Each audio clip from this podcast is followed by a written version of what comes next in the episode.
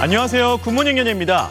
지난달 항공재난 영화 비상선언에 대해 의도적으로 부정적인 여론을 형성하는 이른바 역바이럴 논란이 일었습니다. 영화 배급사는 역바이럴 정황을 발견해서 경찰에 수사를 의뢰했다고 밝혔습니다. 나는 여기 비행기에 탄 사람들이 전부 죽었으면 좋겠어요. 비상선언의 배급사 쇼박스는 한 세력이 영화에 대해 악의적으로 평가한 게시글을 특정한 방식으로 확산시켜온 정황을 발견했다고 말했습니다. 영화에 대한 관객의 비판은 겸허하게 받아들이지만 사적 이익을 목적으로 한 세력이 개입돼 있다면 단호하게 대응하겠다고 목소리를 높였습니다. 비상선언의 역바이럴 논란은 개봉 직후부터 시작됐습니다. 한 마케팅 업체가 자신들이 투자한 영화에는 우호적인 반응을, 반대로 경쟁적인 비상선언에 대해선 부정적인 입소문을 퍼뜨렸다는 주장이 나온 건데요.